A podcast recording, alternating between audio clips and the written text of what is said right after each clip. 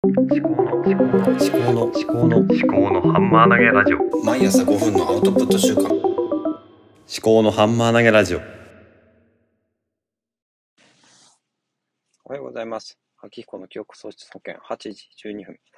日付は令和3年12月15日水曜日です。はい。で、まずはですね、えっ、と、今日の、あ、昨日ですね、あったこと。えー昨日、最近ですね、帰り、帰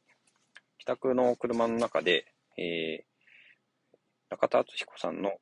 YouTube 大学を見ています。最新のものとか、あと過去のもので気になったものを見てるんですけども、昨日は、アンガーマネジメントを見たわけですね。で、アンガーマネジメントっていう言葉自体はずっと前から知っていて、安藤修介さんの書いた本とかも読んだりしてたんですけども、あの、実際は私は全然できてなくて、子供のことすごく怒ったりとかして、最近、あの、家族からもちょっと怒りすぎだということで、指摘を受けていたところだったので、どうしたらいいのかなっていうことで、それを見たんですね。で、怒りは二次感情だっていうことが、あの、すごく心に残ってまして、結局、二次感情っていうのは、もともと、あの、悲しみとかそういったの虚しさとか、そういうのがあって、それをどうにかするために怒りが出てくるって。怒りは、まあ、手段なんだと思うんですね、結局。で、それはですね、アドラー心理学の嫌われる勇気とか、アドラー心理学でも言われてて、えー怒りっていうのは、あの、とっさに出てくるものじゃなくて、あの、状況をなんとかす、なん状況を変えるために手っ取り早い取る手段というふうに言われていました。で、手間がかかる、怒りをマネジメントするというのは手間がかかる。でも、それをやることによって人間関係が良くなるよっていうことがあって、そそそういう話を聞いてたわけですね。で、言葉にするとか。で、今日の朝ちょうどですね、あの、子供が目が覚めて、あの、布団から出ないっていう、そういうことがありました。で、あの、いつもだったら、まあ、ママがいいっていうことで、あの、言われて、ママを呼びに行ってたんですけども、ちょっと待ってよと。あの、話してみようと。で、まあ、オープンダイアログのこととかも考え思い出しながら、あの、今、私が何を考えているのか、どうしてほしいのかっていう気持ちを話しました。で、あの、まあ、4月、来年の4月からは、あの、もっと早く起きなきゃいけない。あの、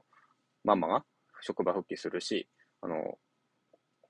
下の2人は保育園に行くし、っていうことで、あの、7時20分には家を出なきゃいけないんだよ。そのためには、今から、あの、準備してから、しておかなきゃいけなくて、お父ちゃんとお母ちゃんは、あの、君たちが、あの、早く起きれるかどうか、ちょっと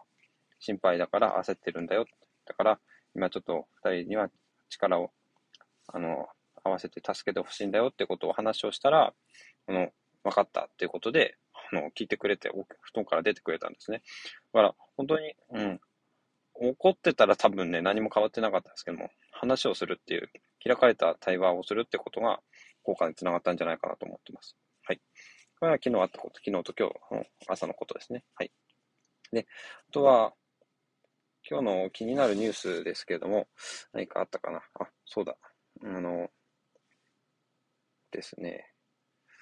福島県の中で、えーっと、キャンピングカーを気軽に、えーえーレンタル事業開始ということで、福島市の大空っていうところが、郡町の営業所でキャンピングカーのレンタル事業を始めた。新型コロナウイルス禍で思うような旅行旅行ができない中、気軽に利用してもらい、家族や友人、ペットと楽しい、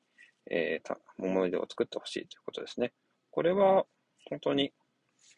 いい目の付けどころ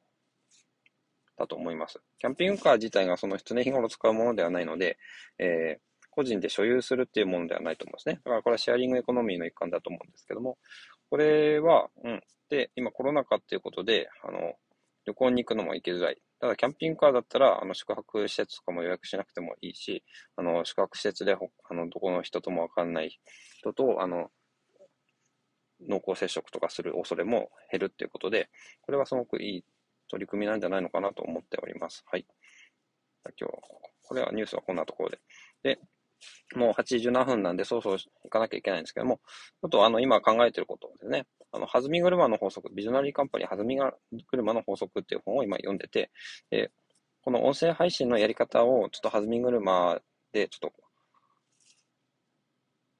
書いて、あの、永続的な、あの、音声配信をしていきたいと思ってます。あと、あの、私の音声配信のアイコンに、あの、顔写真を入れたんですね。で、なんで顔写真を入れたのかっていうことで、あの、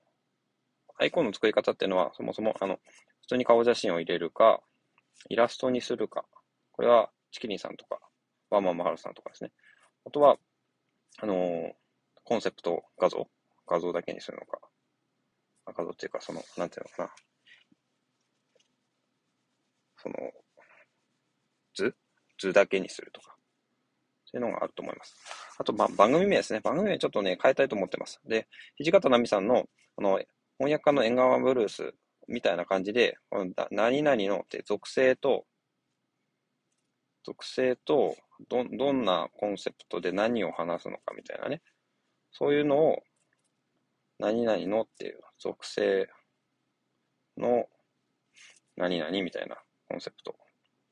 そういうので、ちょっと、秋彦の記憶装置素券だと、ちょっとですね、秋彦って何やなんやねんってことになるんですね。で、記憶装置素券ってもちょっと、これは私のサブテーマなところもあるので、じゃあ何を人生でやっていきたいのかっていうところを書いていきたいな、あの、番組にしたいと思ってます。その名前は、なんで匿名なのかっていう匿名の理由ですね。まあ、顔写真とも話がつながるんですけども、その辺ですね。えー、その辺をちょっと、これから話していきたいと思います。では今日も仕事に行ってまいります。頑張りましょう。ではまた。